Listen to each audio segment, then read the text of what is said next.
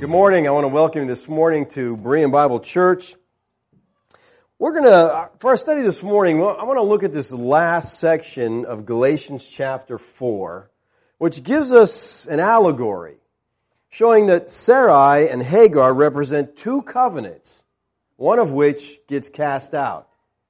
But before we look at this, let's get some context here. Earlier in the book, Paul laid out the problem of the Galatian believers, which was the conspiracy to impose upon them Jewish customs.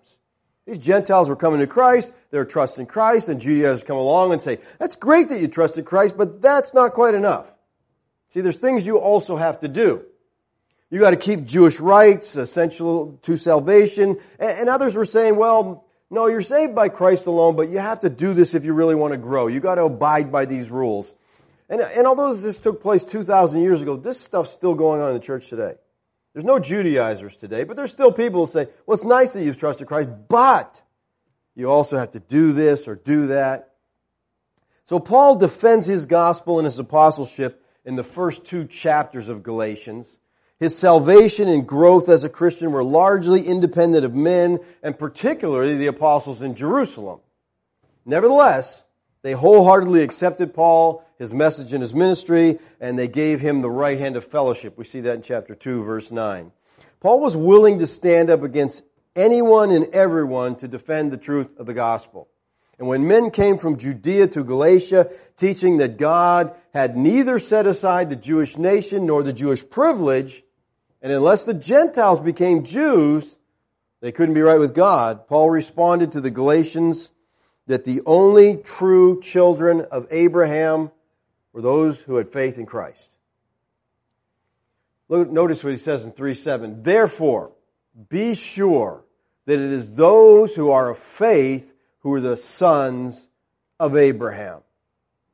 Now, the Jews would say, wait a minute, this is heritage. We're born in this line. No, Paul makes it very clear, is faith. As a Christian, if you trusted Christ, you're a son of Abraham and you inherit the promises. This one sentence here really destroys the entire dispensational, premillennial, postmillennial edifice. It's foundational to all three systems that Jewish privilege and a special Jewish future must be maintained on the basis of the Abrahamic covenant, which was exclusively, they would say, to the natural seed of Abraham. But Paul shows in chapter 3 and 4 that the seed of Abraham is Christ. And that they who are Christ and no one else are Abraham's seed and therefore heirs according to the promise. That this seed abolishes all distinction of birth and privilege. He says in 328, there is neither Jew nor Greek. There is neither slave or free man. There is neither male nor female, for you are all one in Christ Yeshua. There's no Jew or Greek. Now listen, when he wrote this, there were still Jews, there were still Greeks, there were still slaves, there were still free people, there were still women, and there were still men. So he's not saying these things are done away. What he's saying, in Christ, it doesn't matter if you're male or female, Jew or Greek. Now that would be a, an affront to the Jew. To say that Jew or Greek don't matter? Well, the Jews are the privileged people. It's their God. And so this, this is what he's saying here. When you come to Christ, none of these distinctions matter. You can be a slave and worship God. You can be a free man and worship God. You can be a woman. You can be a man, whatever. They all can worship God. Now, in light of this verse, how can those who say they hold to a literal interpretation of the Bible say that the temple and the Levitical priesthood and the sacrifice are to be restored in the millennial kingdom? You're going to go back to Jewish privilege? We're going backwards here because he said that doesn't matter. These things were established as a tutor to bring men to faith in Christ. Look what he says in 323. But before faith came, we were kept in custody under the law, being shut up to faith, which was later to be revealed. Therefore, the law has become our tutor to lead us to Christ. To we be justified by faith. But now that faith has come, we are no longer under a tutor. Christ has come and they don't need to go back to that tutor. They don't need to go back to the shadows and types of the law. It's done.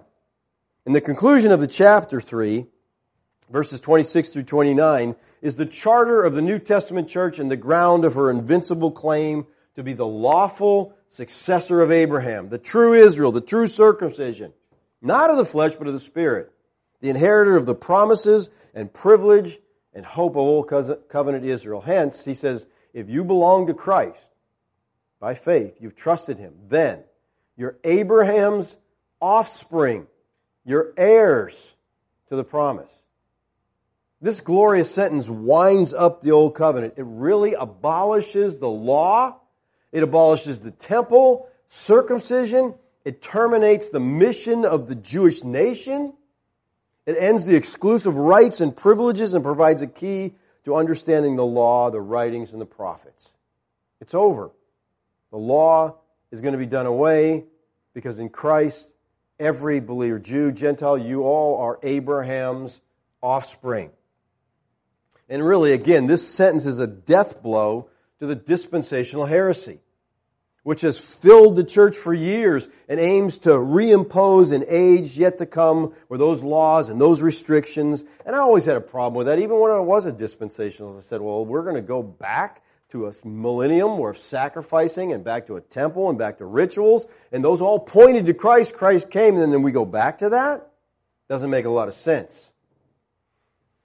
Well, in chapter 3 of Galatians, it was Paul's intent to show that being a child of God is related directly to the matter of believing in the same manner as did Abraham, to whom the promises were initially given. Now, with that said, what we want to look at here in, in chapter 4 verses 21 through 31. And if you pick up commentators on this and what the scholars have to say, they, they all say this is a, the most difficult passage in the book of Galatians. Paul's form of argument here, they say, is very Jewish. It's even rabbinical, which means the first century reader would probably have no problems reading that. All right, but we're not there. We're separated by a lot of distance and a lot of language and a lot of culture. But so this can be difficult for a 21st century reader. But from my perspective, this passage is simple if you understand the preterist view of eschatology. It makes this passage really simple. The key to understanding this whole passage found in verse 21. Tell me, you want to be under the law. Do you not listen to the law? Paul's arguing with those who want to go back to Judaism. And they want to take Yeshua with them. They've believed. They've trusted Christ. But now they want to go back to the ceremonies and the rituals of Judaism. It, they want to form kind of a hybrid religion, part Jewish, part Christian. They intend to believe in Yeshua, but they want to live under the law as a means of pleasing God and winning His favor. And everything in this passage is aimed at these confused believers who are sorely tempted to go back to the law of Moses. His point is, have you considered the implications of what you're about to do? The folks in Galatia had been toying with the law for far too long. The false teachers had been very persuasive. Their arguments had been convincing. They said, we the Jews, we're the chosen people. We're of our father Abraham. The sign of the covenant people is the sign of circumcision. If you Gentiles want to be part of the people of God, then you got to submit yourself to circumcision. You got to keep the law.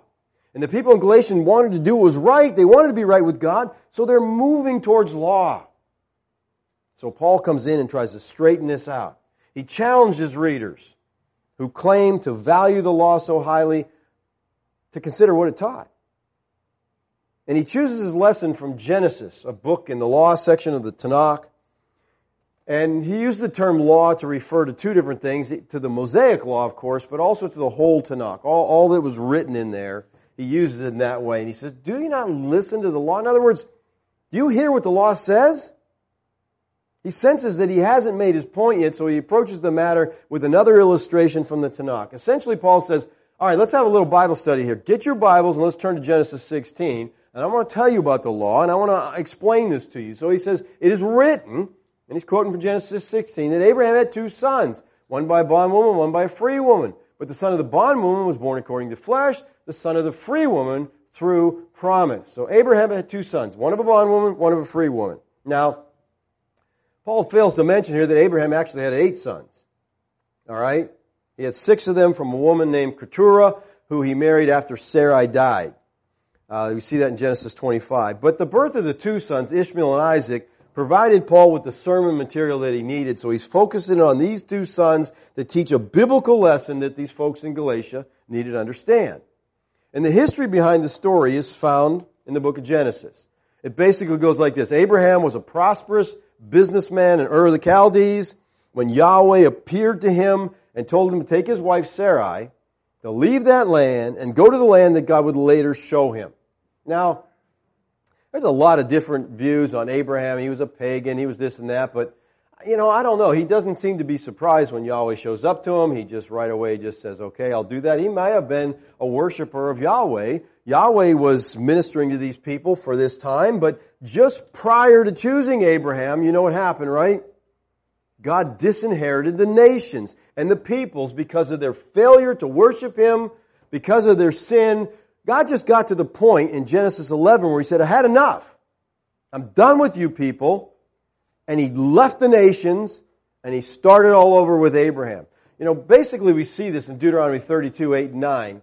It says, when the Most High gave to the nations their inheritance. Now, if you go to Genesis 10, it's the table of nations. There's 70 nations listed there. Israel's not in them because they haven't been created yet. But he takes these nations and he says, I'm done with you, I'm finished with you, and he puts other gods, lesser gods, over these nations to rule them. It says, when he divided mankind, he fixed the borders of the people according to the number of the sons of God. The sons of God, Ben Elohim, are other gods, part of the divine council, and he puts these gods over these people, say, you don't want to worship me, then you can just have these gods.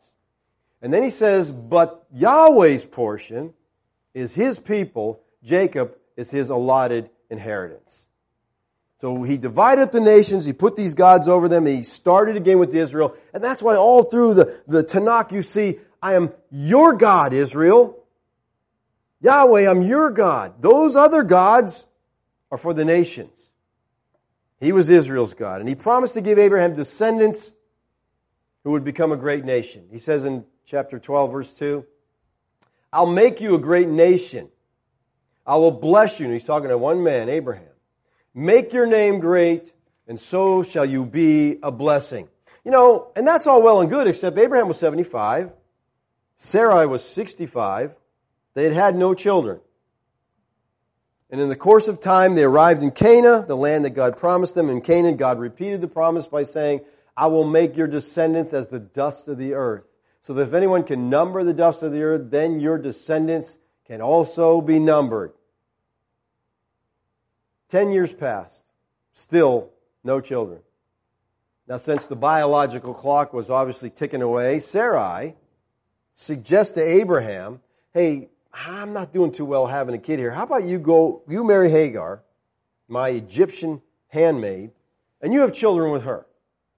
So Sarah said to Abram, Now behold, Yahweh has prevented me from bearing children. Please go into my maid. Perhaps I shall obtain children through her. And Abraham listened to the voice of Sarai. Not a good, not a good thing, Abraham. Not that it's always bad to listen to your wife, but there's sometimes, you know, it's not, in this instance, not a good thing to do. So Hagar becomes pregnant. She has a son named Ishmael. And Sarah concluded that since she's 75 years old, there's no way she's ever going to have a baby. And that's a perfectly reasonable, perfectly human conclusion. So she and Abraham basically decide to take matters in their own hands. You know, God promised it, it's not happening, let's figure out a way to help them out. But of course, God really didn't need their help. And whenever we try to help God out, things usually get worse, not better. But that's exactly what happened. Genesis 16 says the animosity arose between Sarai and Hagar. And that figures, you know, you got two women sharing a man. That never works out good, okay? It's just not going to work out right. So young Ishmael, he grows up in kind of an unhappy home situation. 14 years pass. Abraham's now 99. Sarah's 89. Body is as good as dead, Paul says in Romans 4. Her womb seems to be shut tight. There seems to be no chance, none whatsoever, she's ever going to have a child. But precisely at that point, Yahweh appears to him once more, and he says, Then God said to Abraham, as for Sarai, your wife, you shall not call her name Sarai, but Sarah shall be your name. And I will bless her, and indeed I will give you a son by her. Then I will bless her, and she shall be the mother of nations. Kings of peoples will come from her. Then Abraham fell on his face and he laughed. You know, God comes and tells you what you're going to do, and you're just like, you know, we want to criticize Abraham, but boy, I'll tell you, we're not too different ourselves. You know, we just have a hard time believing some of the things God tells us He's going to do. And he said in his heart, Will a child be born to a man 100 years old, and will Sarah, who is 90 years old, bear a child? Now, to make it clear that Ishmael was not the son of promise, God said to Abraham, My covenant I will establish with Isaac, whom Sarah will bear to you at this season next year. My covenant's going to be with the son you're going to have in a year. So God revives the bodies of Abraham and Sarah, and 12 months later, Isaac's born. The name Isaac means laughter. Abraham was 100 years old, and Sarah is 90. And Sarah said, God has made laughter for me. Everyone who hears will laugh with me. Now, that much of the biblical story I'm sure that you're familiar with. It's clear why Paul uses this example. The Jews revered Abraham. He was their spiritual father. As far as they were concerned, if you were a physical descendant of Abraham, you were in good standing with Yahweh. That's all you had to do was be born of that tribe, right? Be born of the nation Israel. As long as your father Abraham was somewhere in your family tree, that's all that really mattered to them. It was a matter of lineage, of heritage. Well, Paul is saying that's not right. God's family is made up of those who have a relationship with Him by faith in Yeshua the Christ. It's a matter of faith. It has nothing to do with your family tree. Now, Paul puts it, Ishmael was born according to the flesh. And Isaac was born as a result of God's promise. So Ishmael is born a slave because his mother's a slave. Isaac is born free because his mother is a free woman. So Paul says that Ishmael was born according to the flesh. Now the NIV puts it, was born in the ordinary way. Suggesting he was born the ordinary way people are normally born. And that's true, but the, I think according to the flesh goes beyond that. It doesn't mean he was just, you know, conceived, carried, determined, born. I think Paul seems to mean more here. According to the flesh is meaning human efforts apart from God. Specifically, specifically, he was born according to a lack of faith on Abraham and Sarah's part as they tried to accomplish God's will by doing their own will. If we look at Paul's prior use of the word flesh in Galatians, we see him using flesh to refer to something that is totally human, without special grace attached. In Paul's use of the term flesh in Galatians, he doesn't simply mean possessive of a physical body. Rather, he means limited only to a physical body and the physical strength that it contains. Just human effort, basically. But their other son, Isaac, was not born in the ordinary way. He's born through the promise.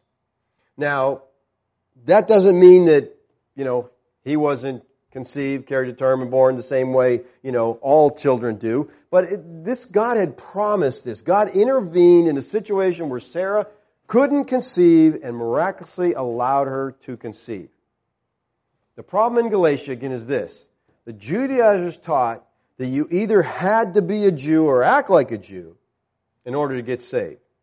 That meant being circumcised, keeping the outward trappings of the law of Moses. The Judaizers would say, who's your father? Because if you can trace Abraham back, you're good. But Paul's basically saying, here, I got another question for you. Who's your mother? Because you got to trace not only back your father, you got to trace back your mother. The Jews knew that they were descendants of Abraham, of Sarah, and of Isaac, but Paul turned their most prized bragging right on its head and says, no, you're descendants of Hagar.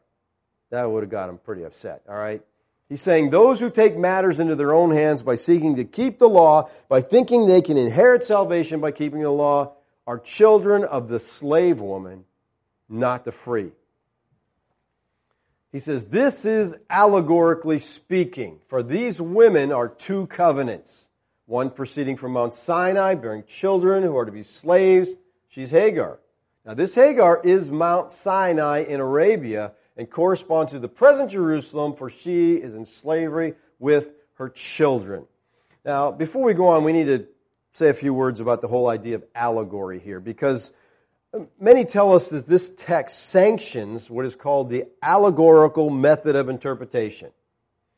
And if you subscribe to the allegorical method of interpretation, you read the Bible and you see the plain meaning there on the surface, but there's much more beyond that that's spiritual and mystical. And they take the text and they just create these fanciful things out of it, you know, basically making up whatever you want.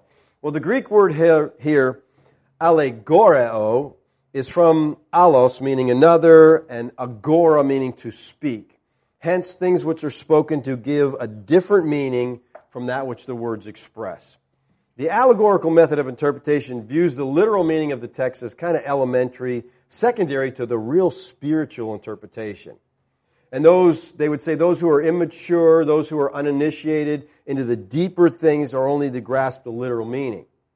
The primary problem with this allegory method is that the spiritual interpretation is highly subjective and often has little to do with the text itself.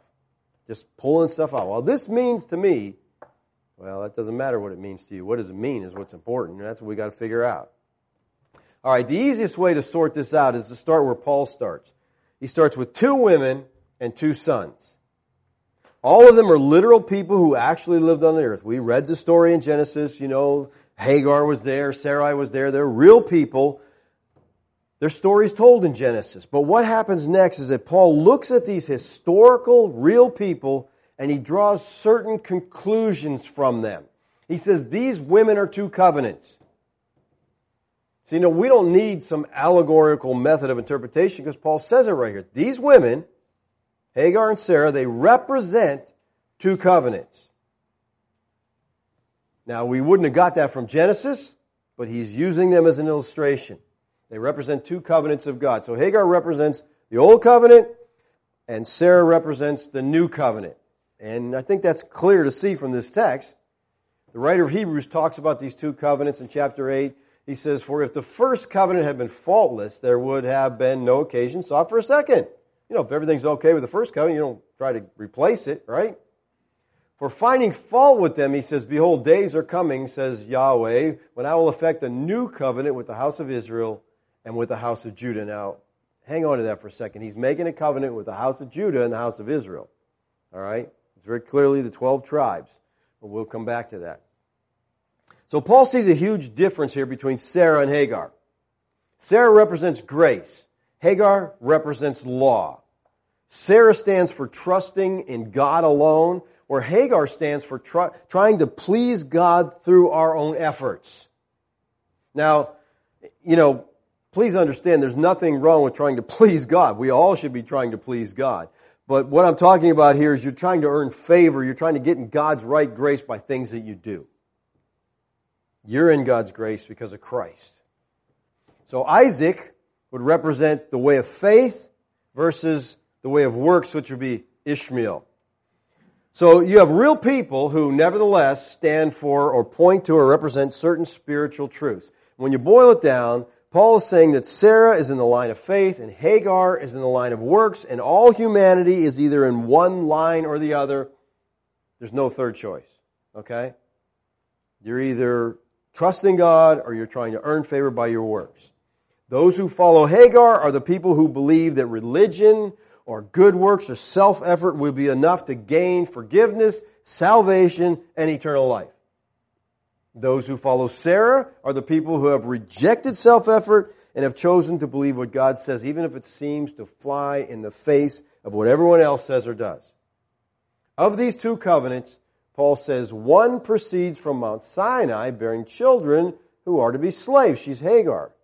Now, Hagar is Mount Sinai in Arabia and corresponds to the present Jerusalem, for she is in slavery with her children. Now, the reference here to Mount Sinai points us back, giving us the law of Moses, okay? The law of Moses was given at Sinai.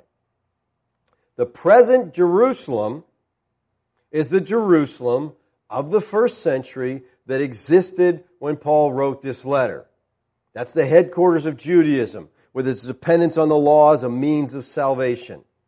But since no one can be saved by law keeping, the people who live in Jerusalem are enslaved to the law. They're trapped by the demands they can never meet. The slave woman Hagar produces a slave son, Ishmael, who stands for everyone who is enslaved by the tyranny of law keeping as a means of salvation. Remember, this is the problem in Galatia. They want to keep the law. They're, they're being led back there, so he's trying to show them what the law is. Slavery comes from slavery and bondage from bondage. Now, in the apostles' argument is the most startling reversal in the entire history of prophecy. Hagar, the Egyptian bondmaid, is identified with Jerusalem and Jewry. That's not a good thing. Sarah is identified with the true church, the new covenant, or as we'll see, the heavenly Jerusalem. Now, the allegory thus declares that earthly Israel, the 12 tribes, is to be regarded as Ishmael because they're in bondage. They are not free. The true church, which is made up of Jew and Gentile, in which all distinctions of race, decree, and privilege are abolished, we already saw that, is the true Israel to whom the promises made to Abraham apply. Hagar and Ishmael stand for the present Jerusalem. Now, you know, there's a tendency on people's part, they read this in the present Jerusalem, they're thinking something that's over there. This is present when Paul wrote it. Okay, we have to understand that this book, Galatians, is not written to us today, 21st century American Christians. It's written to the people in Galatia 2,000 years ago, so the present Jerusalem was the one standing at the time. Sarah and Isaac stand for the true Israel, the church, the Jerusalem which is from above. The covenant made with Abraham is the promise of the gospel.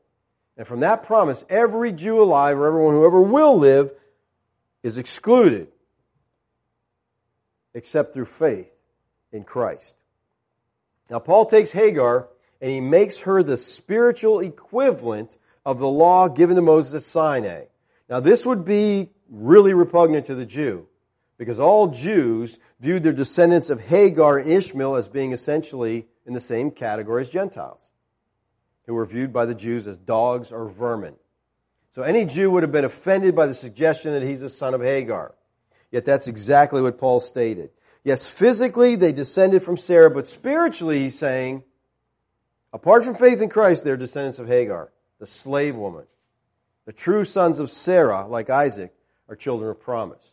Now, at the time of this writing, Israel was a slave nation. They were under the yoke of Rome. They weren't free. They perceived themselves as free to the extent that they were allowed to practice a limited form of Judaism.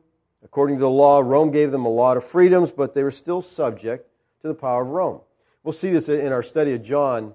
Uh, you know, they, the Pharisees say, We've never been in bondage to anyone.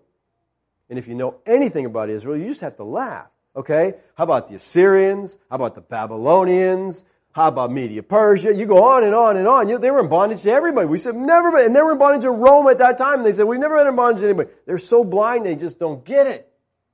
They weren't free. Not at all. Paul's saying, as much as you might like to think Jerusalem is free, it's an illusion. And to think that we can save ourselves is also an illusion.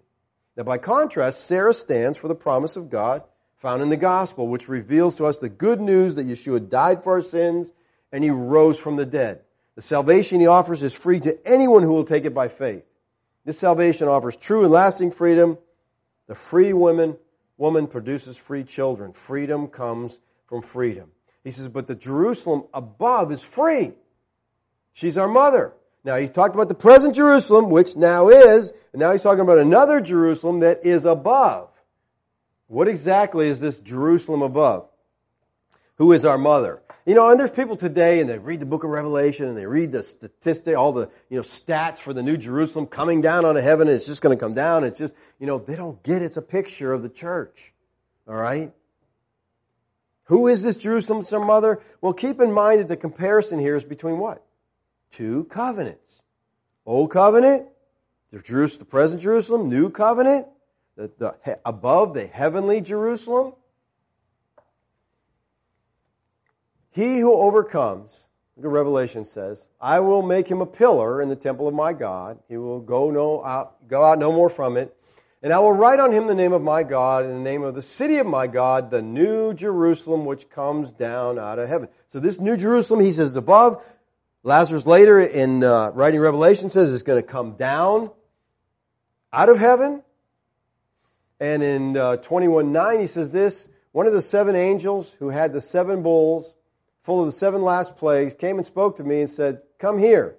I will show you the bride, the wife of the Lamb. Now, we all know the bride. The bride of Christ is the wife. It's the church. And this angel is showing Lazarus, the wife of the Lamb. With that in mind, notice the next verse, verse 10. And he carried me away in the Spirit to a great and high mountain, and he showed me the holy city, Jerusalem, coming down out of heaven. And what did he say he was going to show him? The wife. And what does he show him? The city.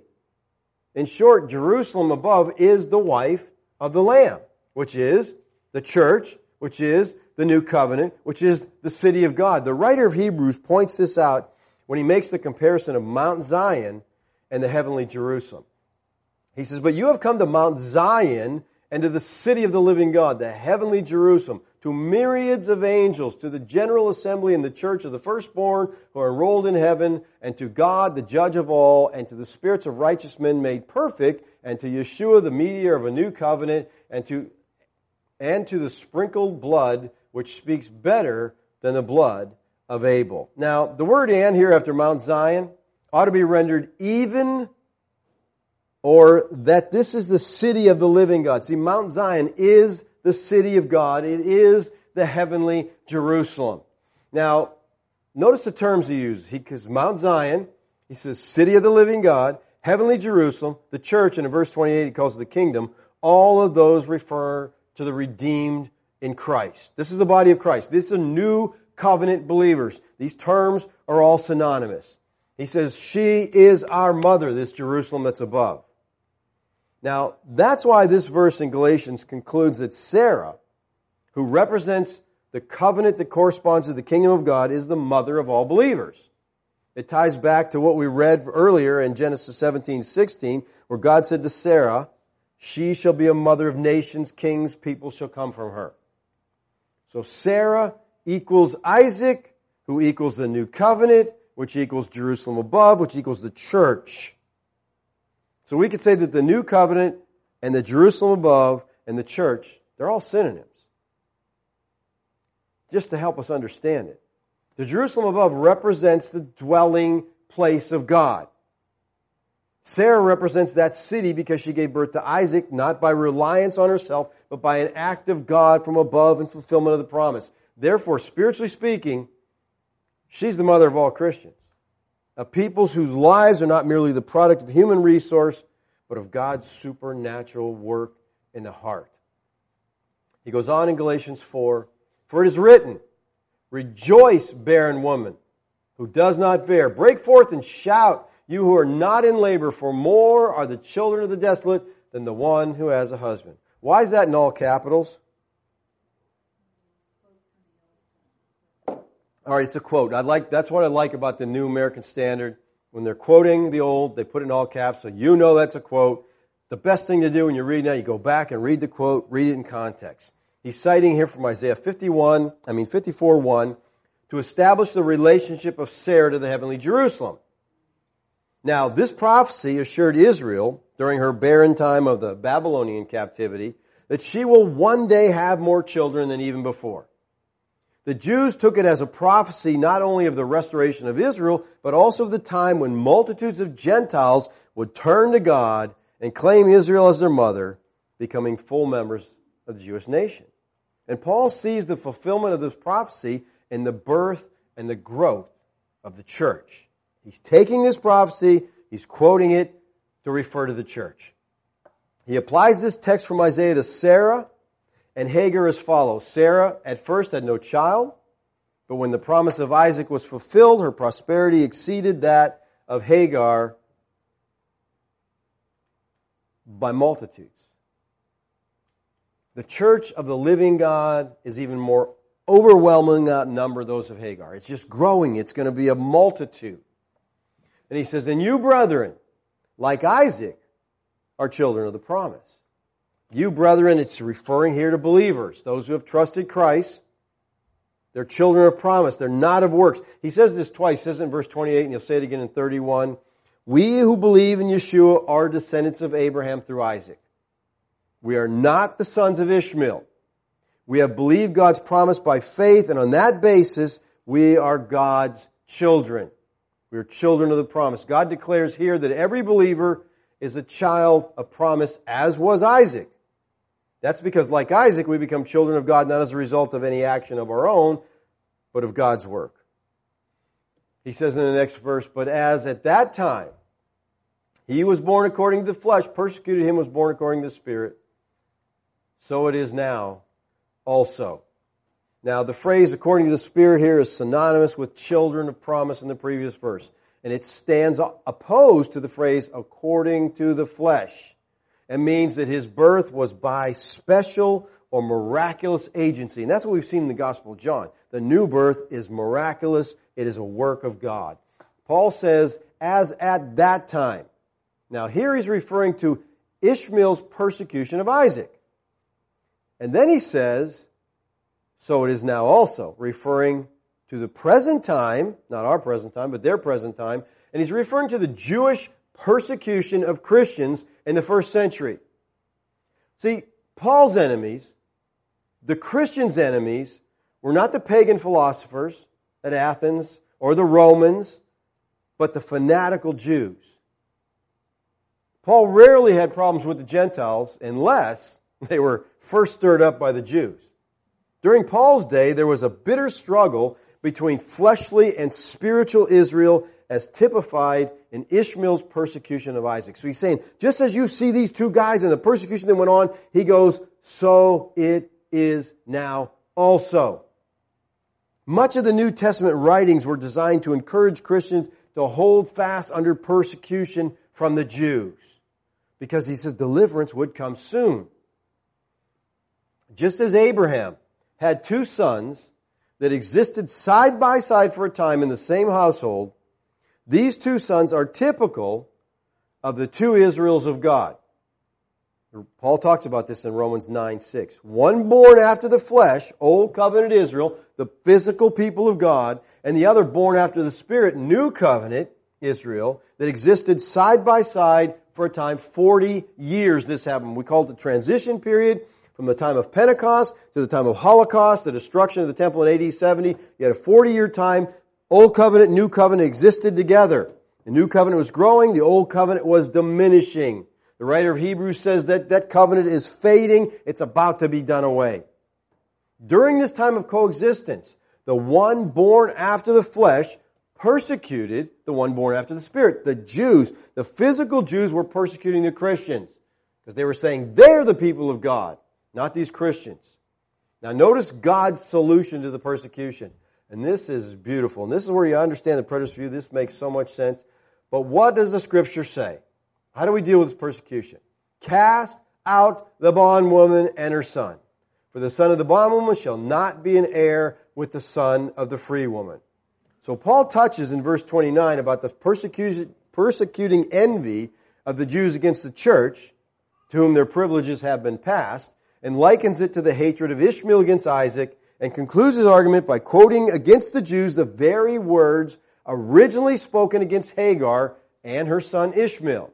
Cast out the bondwoman and her son. This refers, now who is Hagar?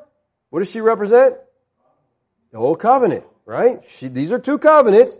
Cast out the old covenant. That's what he's saying here. That's how we're going to settle this problem.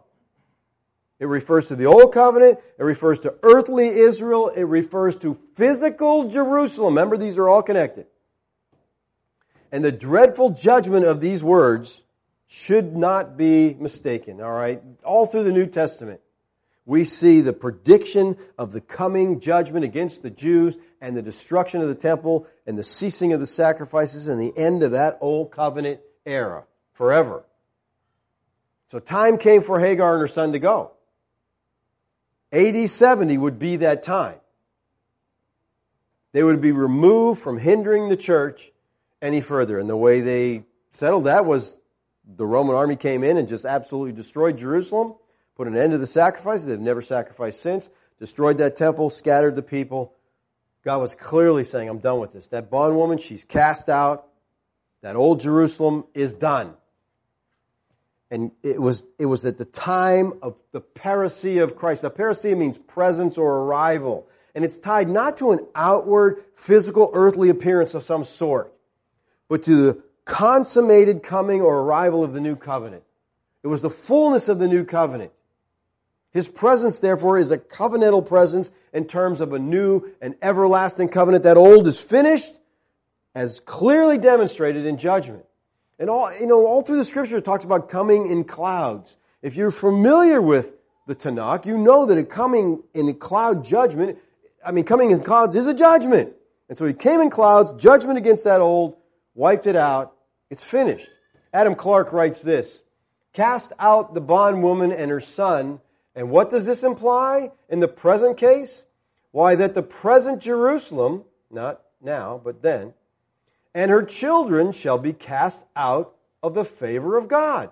Judaism is done and shall not be heirs with the son of the free woman, shall not inherit the blessings promised to Abraham because they believed not in the promised seed. I think Clarke's right on there. The abolition of the Old Covenant meant the abolition of physical Israel with all her privileges. And the emergence of the New Testament church is the rise of the Israel of God. Now, some people have a real problem with this. They, they want to use pejorative terms. They'll say, you know, this is replacement theology. What it is, it's fulfillment theology. The New Testament writers make so clear that these promises were to the true seed of Abraham, who was Christ, and all who believe in him. All who believe in him. Jew and Gentile, without distinction. So while Ishmael and Isaac coexisted, neither one of them received the inheritance.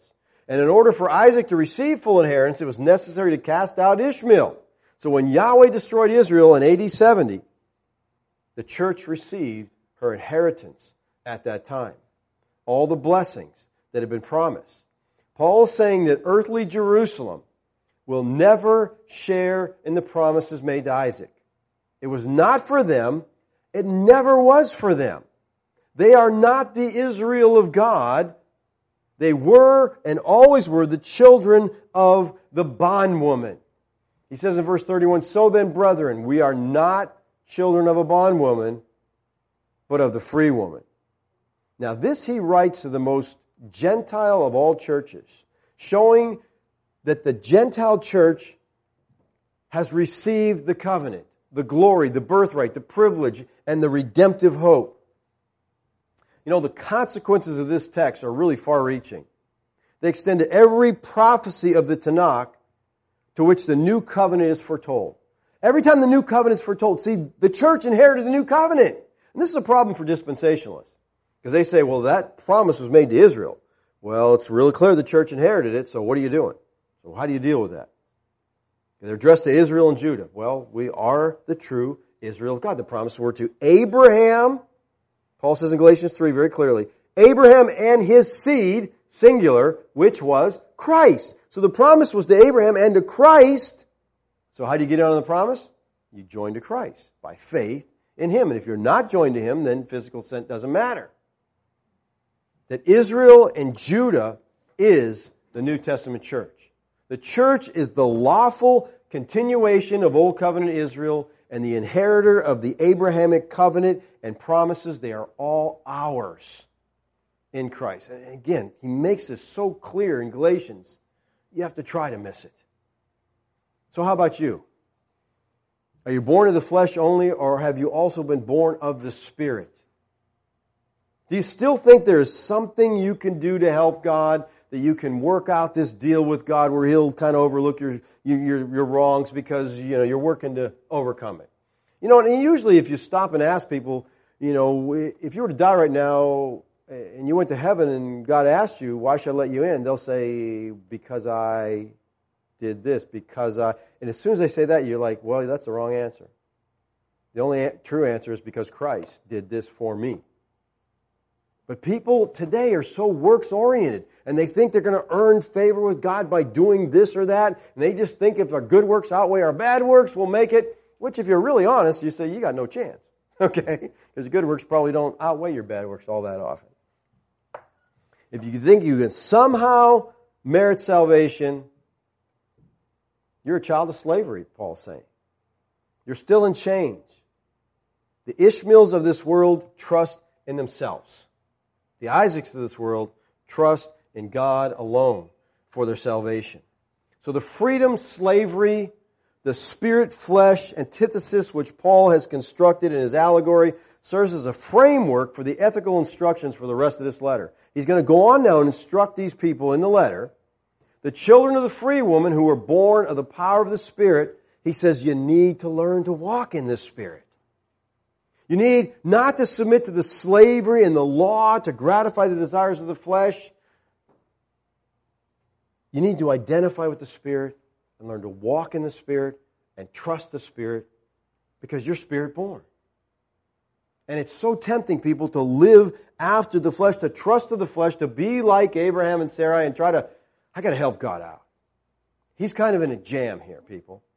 And you know, theologically, you wouldn't really say that, but practically, how often do we do that?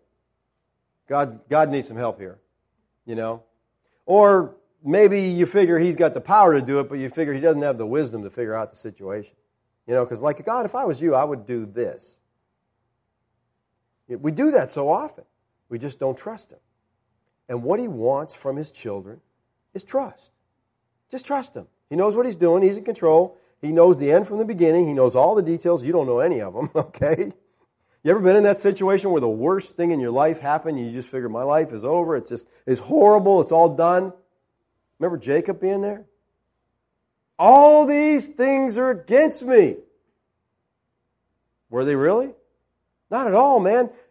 His son was now leading the nation, you know, and, he, and God sent him there to protect them and to feed them. But to him, it was the worst situation. We've been there. All of us have been there. God, this is the worst thing that could ever happen. I don't see how I'll ever come this. I might as well die right now. And later we look back and we think, wow, he was really teaching me some stuff. All he wants, people, what he wants from his children is trust him. Because without faith, it's impossible to please him. And he that cometh to God must believe that he is and that he's a rewarder of those who diligently seek him. Let's pray. Father, we thank you this morning for this text. I thank you, Lord, that we have inherited the promises through faith in Christ. Lord, help us to see the truth that there's so much division in the church today over the place of Israel. Help us to see clearly that you have so clearly laid it out that the church are those who trust you. The true Israel of God are those who trust you and you alone. Thank you, Father, for your grace, for your patience with us. Amen.